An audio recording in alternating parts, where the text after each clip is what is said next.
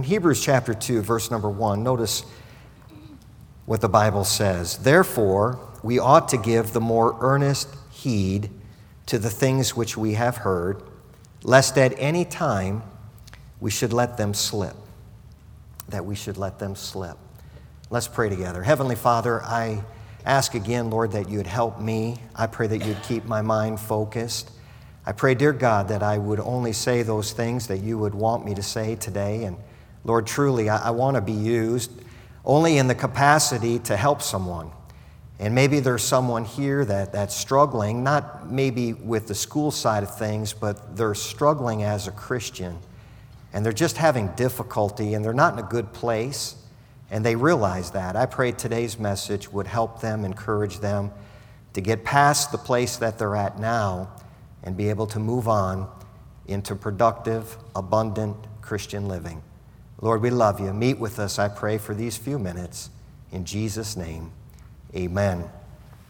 Back in the day, I was, uh, back in the day, I was, a, I was a helicopter pilot in the Army, and uh, I traveled all over the place uh, for the Army and lived in many different locations. I lived in Korea twice, Germany once, and uh, flew a lot of missions and, and uh, a lot of different approaches through the years. And uh, one thing that you have to understand is there's different types of flying. There's what is called VFR flying, which is simply visual flight rules. And maybe you've got some uh, aviation experience behind you and you might understand a little bit of these terms I give you.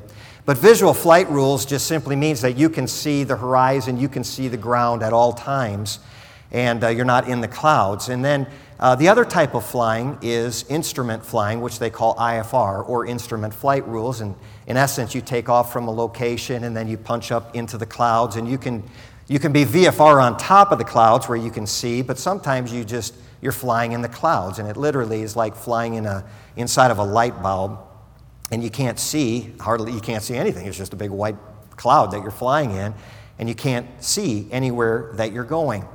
And so it's great, you know, you take off, you punch off uh, the airport, and you go up, you go into the clouds, and I've flown hundreds of miles where you never see anything just but like a white cloud. And then you have to land, and it, it you got to know where you're going, obviously. So it's very important that you follow your instrumentation that you have, and you have a bunch of different instruments that uh, are given to you that you learn to cross reference and, and uh, kind of just work through. You're constantly scanning just to make sure that you're on the right airway and you're traveling in the direction you want to go at the right altitude because there's people buzzing over you and below you going the same direction or going, going the opposite direction. So you get to your location and then you have to, you have to shoot an approach. And so when you're doing an instrument approach, there's many different types of approaches that you can, you can shoot. You can shoot like a NDB approach. Now that's Army flying as an NDB. Your Air Force people probably don't even know uh, what an NDB is, which is just what we call a non-directional radio beacon. And uh, you should shoot an NDB approach, which would just give you azimuth. You could shoot a VOR approach. You can shoot a PAR approach. And I was an air traffic controller, and that's what I did. We, we were called scope dopes when we were down looking at the radar and bringing people in for a landing. And it was a precision approach radar, and it gave you a glide path or your elevation, and, and we gave direction. And so basically, we just kind of guided the aircraft down to the ground. There were ILS approaches, GPS approaches, and, and those were the best. And uh, then they went to microwave approaches. I don't even know what they use anymore, but it's always advancing. And when you're flying a helicopter, it's not like in the Air Force you push a button and you land the aircraft. It's not like that. You actually got to work, amen? Uh, but anyway, uh, so uh, you, have to shoot this approach. And, if you could just picture this, just a, a beam that, that shoots off the end of the runway and it gives you your elevation, your glide path. Obviously, you don't want to go too low. You can't see anything. You don't want to get above that glide path because you come to a place where you reach what is called decision height. At decision height, you're supposed to punch out of the cloud. You're normally about 200 feet. Some places are lower, some aircraft were lower, but we could go down to about 200 feet. Different location, different uh, decision height levels. And when you got down there, you had to make a decision whether you were going to do a, a go around or you were going to come in and you were going to land the aircraft. When you're flying that aircraft in, you're, you're, you're concentrating very much on your instrumentation because your instrumentation is the guide that's bringing you down. And what you don't want to do is you don't want to drift off course. So that when you come out of the clouds, you're way over here. Now, for a helicopter, it was a little bit easier. We'd just, you know, fly over here and land, land the aircraft. But an airplane, it's not, it's not like that. So it's very important that you're following your instrumentation, that you're not drifting off course. You don't want to drift off course. Now, normally when you have that type of a weather pattern, you're flying in the clouds, you've got you've got a lot going on. In other words, you probably have a crosswind. They're trying to get you, uh, you know, upwind, you know, flying into the, to the wind when you're, when you're landing. That's why you have different runways and different headings and different things like that because it goes along with the predominant winds that you would land into. They want you landing into the wind. But often you'll have crosswinds. And so you'll have to take the aircraft and you'll have to turn the aircraft or pigeon toe that aircraft a little bit so that you can maintain that heading as you come in because you don't want to drift off course. Now, notice with me again in Hebrews chapter 2 and verse number 1, and this kind of gives you an idea here, I believe, what the author is trying to convey to us. He says, Therefore, we ought to give more earnest heed to the things which we have heard. In other words, we need to pay attention to the direction that we're going. We need to pay attention to those things that we've learned in our past and what we're learning right now, because if we don't pay attention to them, we'll see what happens, lest at any time we should let them slip or that we would drift away from the intent that God had for us in our life, and we would drift out of the course or the direction that God would want for us to have a proper landing. And so we would drift away from where we're supposed to be. You and I should never forfeit the idea that we, with God's help and His Spirit's direction, that we would never for- forfeit the course that God has laid out for our lives. God's got a direction for you, and uh, we need to follow that spiritual direction and get to the place that God wants us to be. You know, there's a lot of churches out there right now that are filled with God's people. And many of the churches have gone off course. They've drifted away from what they were once before. And it's not because the church all of a sudden just decided, you know, this is what we're going to become. No, no, no, no. It's a process of God's people, the Christian people that sit inside of the church that allows that church to drift in a different direction over time. And the reason why is they've let the course slip. They're not concerned about the direction. They're not, and, and, and they become different than what they were once before. I've met too many people in, in, in the work of the Lord that have drifted over the years that they were not they are not now what they were once before. For some i've seen them drift right out of church. They're not even in church anymore. Some have drifted to what i call foo-foo churches. They go to foo-foo churches. And they, they have no doctrine. They've got no bible. They've got really no direction. Folks aren't being saved. I scratch my head and i wonder how in the world could they go from our church to a church like that? I don't get it and really, all it is, they've just let some things slip that they've heard. They don't hold true to the course that God had for them, and they've drifted away. So, I want to give you some things here this morning about drifting.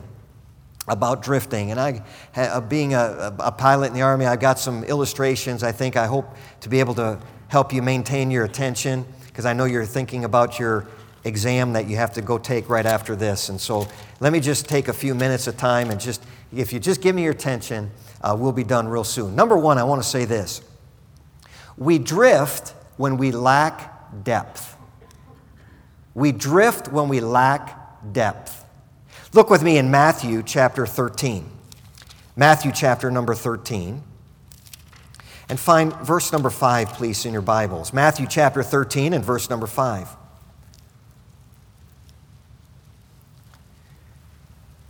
All right, Matthew chapter 13 and verse number 5. Some fell upon stony places where they had not much earth. Brother Rasmussen made reference of this. And forthwith they sprung up because they had no deepness of earth. And when the sun was up, they were scorched, and because they had no root, they withered away. Now, the Lord defines this parable here for us uh, about the kingdom of heaven. And notice with me in verse number 20. But he that received the seed into stony places, the same is he that heareth the word, and anon, or right away, at once, with joy he receiveth it. Yet hath he no root in himself, but dureth for a while. For when tribulation or persecution ariseth because of the word, by and by he is offended. Now, these are saved people. These are people that received the, the Lord at once. I mean, they were excited about the things of God. And boy, they were excited about their salvation. They were excited about the things that they had uh, received, but they never, they never grew. They never put down any roots. And so when tribulation or persecution comes in their life, guess what? Uh, uh, sure enough, it doesn't take much to push them off course and they begin to drift away. And the reason why is they've never established a pattern to grow some roots. They've got no depth. They, they, they, they got saved. Uh, they were excited about salvation. They understood what it meant to go to heaven when they die. And that's as far as their Christian life ever went. They were just happy about knowing heaven was their home.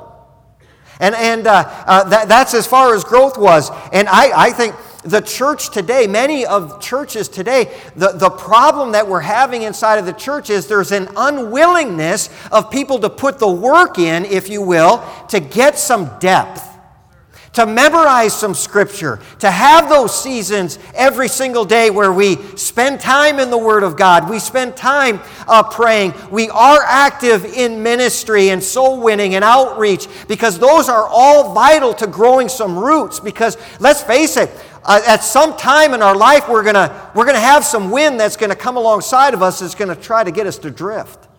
And it, we're going we're gonna face some trouble. We're going to face some persecution. We're going to face some uh, tribulation. And, and, and you're going to have to decide if you have no depth, it'll push you right out into a foo foo church. You'll be, uh, you'll be out, and, and everybody will wonder where did so and so go? Why isn't so and so in church anymore? Because you've lacked depth and you've drifted from what you have heard and what you know to be right, but you never put down any roots where you could grow on it or you could make anything happen in your Christian life. a diver for exotic fish for aquari- aquariums said one of the most popular aquarium fish is the shark. He explained that if you catch a small shark and confine it, it will stay a size proportionate to the aquarium. Sharks can be six inches long, yet fully matured. But if you turn them loose in the ocean, they grow to their normal length of eight feet. You want to know what we have in our church? We've just got cute little itty bitty little baby sharks. And they're content to be cute little itty bitty baby sharks. And what they don't realize is they've got so much potential. They've got so much room for growth. If you're not rooted and you're not deep in your spiritual life, you're going to drift and it's going to stunt your growth. And you might not be six inches, you might make it to eight inches. But that's not going to help you when the wind blows. That's not going to help you when the tribulation comes. That's not going to help you when you face some trouble. And before you know it, you'll be swept way off course. You will have drifted to a place that you're, you're not in church anymore. You have to have depth. You need to work on that depth. And you need to work on that depth even now when you're in Bible college. Uh, you're getting things that will help you. Don't just go through it, memorize it, and then flush it down the drain and forget it. Get it where it goes down into your heart so you can be able to stand and maintain the course that God has for you one day. Number two, we drift when we turn to old habits. Look in Galatians chapter number four, and I don't mean to meddle here, but I want to be a help. Galatians chapter 4 and verse number 8. Galatians 4, verse 8. We drift when we turn to or return to old habits. Verse number 8 Howbeit then, when ye knew not God, ye did service unto them which by nature are no gods. But now, after that ye have known God, or rather are known of God, in other words, they know God and God knows them. They're, these are saved people here. How turn ye again to the weak and beggarly elements whereunto ye desire again to be in bondage? Why, why do you want to, after you've been known of God and you know God, why do you want to return to those things that were at one time bondage to you? And he's talking about the Israelites, the Jews here, and returning verse number 10, ye observe days and months and times and years. Verse, verse 11, I am afraid of you, lest I have bestowed upon you labor in vain. Paul saying, listen, boy, I hope I didn't waste my time. I, I hope I didn't, I didn't work too much, put too much effort into you if you want to return back to those things that were bondage to you. Now, how is it that a person will want to go back to those things that he once had victory over in his life. You've drifted. You're drifting. You're wanting and desiring to go back to those old attitudes you used to have, those old actions that you used to participate in, those old places that you said you'd never go again, those old folks that you said you'd never hang around with anymore. You've gone back to them. And here's what's happened You've drifted. You've drifted. And you're not going to end up at the end of the course where you think you're going to end up because you're going to end up at the end of the course of where you drifted to. And that's not where you want to be. We need to keep our eyes on the Lord and, and we need to maintain momentum because that momentum will keep you through those times where you desire to go back to that old life. I was stationed at Fort Bragg, North Carolina, and I was, uh, the unit that I was in was, uh, uh, it was in, I was in the 82nd Airborne, and was flying Blackhawks for them.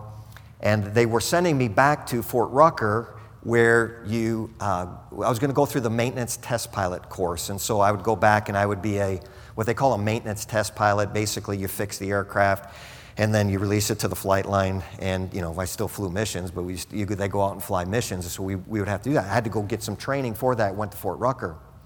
Uh, my best friend there, uh, Ben Johnson. Ben Johnson was responsible for me getting saved. How many of you ever heard of Barry Hoffman, missionary to Korea? Barry Hoffman and I and Ben, we were all pilots. Ben, Barry never made it through flight school. He got saved in flight school and then quit. Of course, they got upset with him. They sent him to Korea where he met his wife and got married. Now he's a missionary in Korea. But Ben was uh, uh, responsible for all of us having that bug to go fly. Anyway, Ben was an IP at Fort Rucker at the time, and IP is an instructor pilot. And he asked me if I would fly, fly the airplane for him, and we were going to fly down to Eglin Air Force Base and he, was, he had a, a, a mission that he was uh, conducting, and he was cheating, is what he was doing. He was flying the mission beforehand in the daylight, and then uh, he was kind of getting all of his checkpoints, times right, and everything. So he had all these other aircraft that were going to follow him. Pilots are very proud people. Most of them are type A. So you, he wanted to be successful. So he asked me, he said, Tom, he said, would you uh, fly the aircraft? I'll do all the navigating and all you have to do is just, just fly the air, aircraft. I said, sure, that's fine, I can do that. I don't know how to fly an airplane. So, anyway, uh, we get in it, and we, what it was was down, uh, if you're probably not too familiar with this, but anybody who's been in the military would be somewhat familiar with the uh, Eglin Air Force Base. There's restricted airspace, and then there's what's called prohibited airspace. In other words, you have to, you, you cannot go in these areas because they are totally off limits and if you do, you are, you are in trouble, okay? You're in big trouble. Anyway, we took off, and I was a Black Hawk guy, and so our mission gross weight that we took off, we flew probably around 18,000 pounds. We were heavy when we flew, and uh, we, would take off flying. It was nothing, never got bounced around. I get in this little Cessna.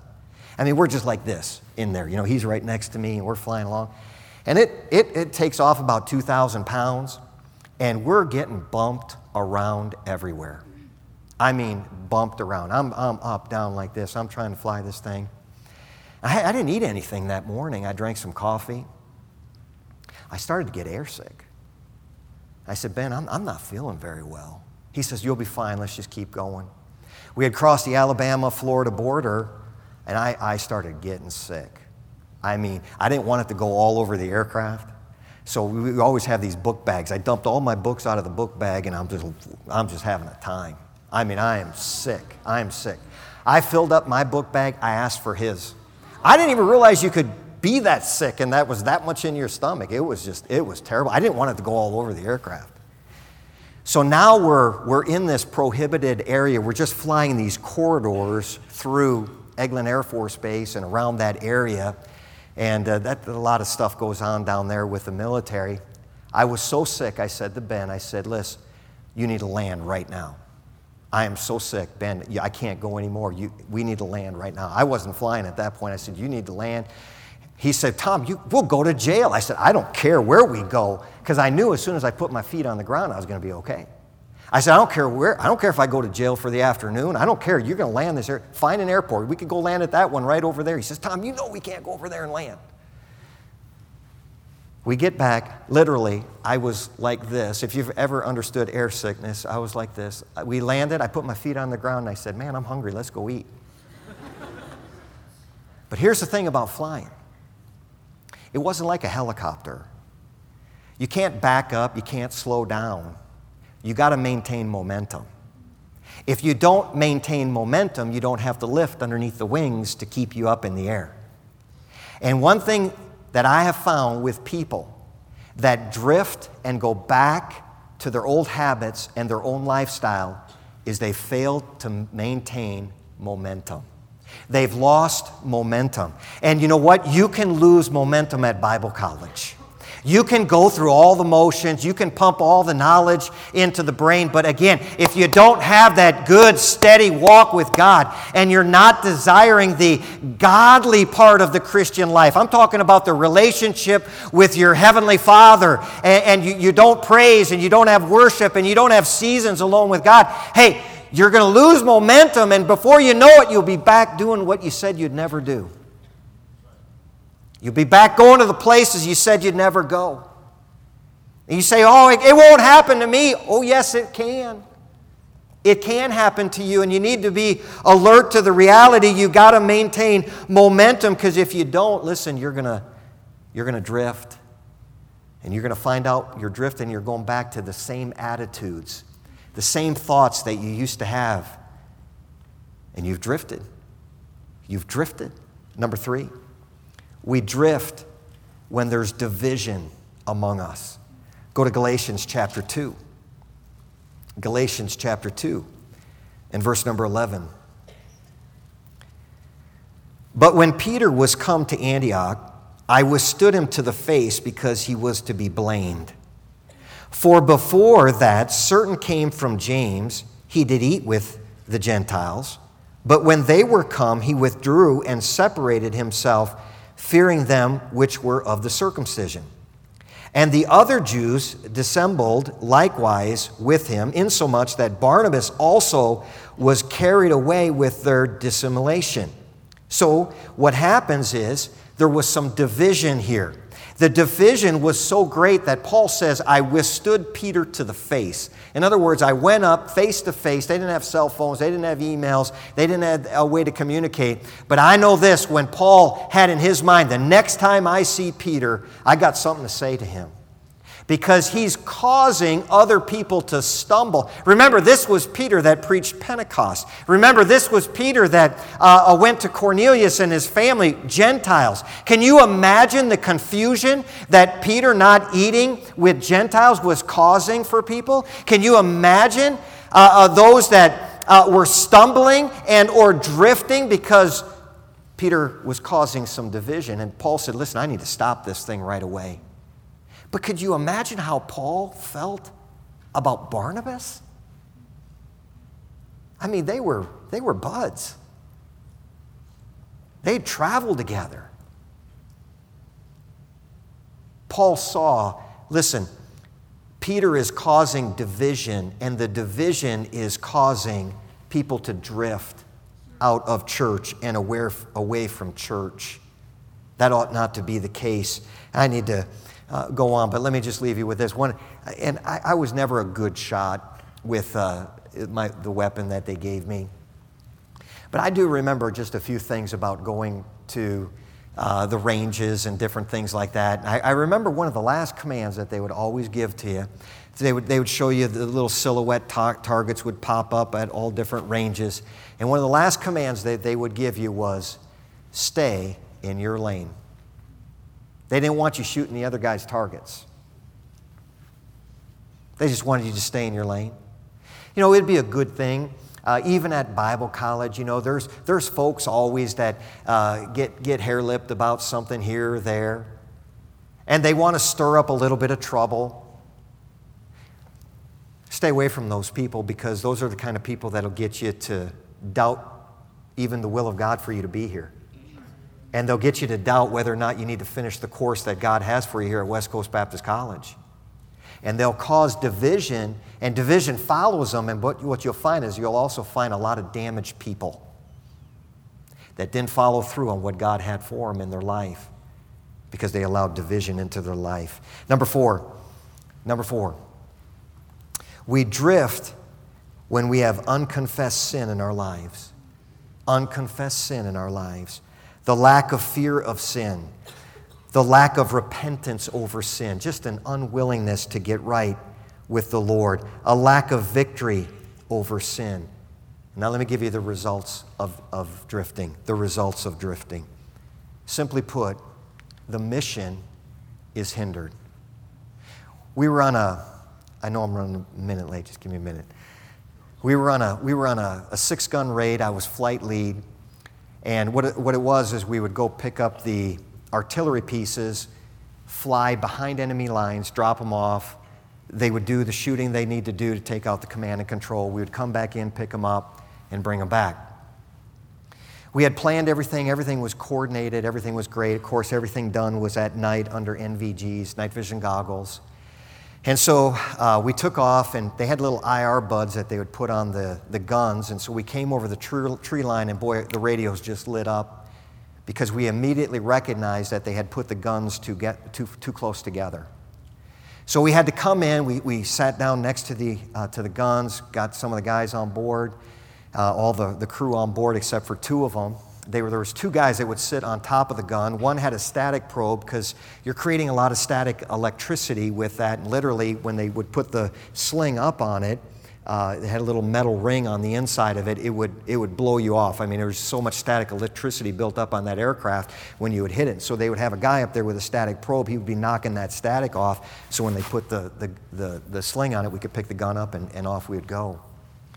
In that process, really what happened, there was, a, there was a, a hole that the crew chief would look down, and he was talking to the pilot up front, and he would, was giving direction and one of the commands that he would give would he say, come left, you know, six feet, come left, uh, three feet. And we're all in this, this little, the PZ was big enough, the pickup zone was big enough, but they had put the guns too close. And the tip cap speed of a Blackhawk is over 300 miles an hour. So you're creating a lot of wind, and we're just, you know, just blowing everybody all over the place. It was awful.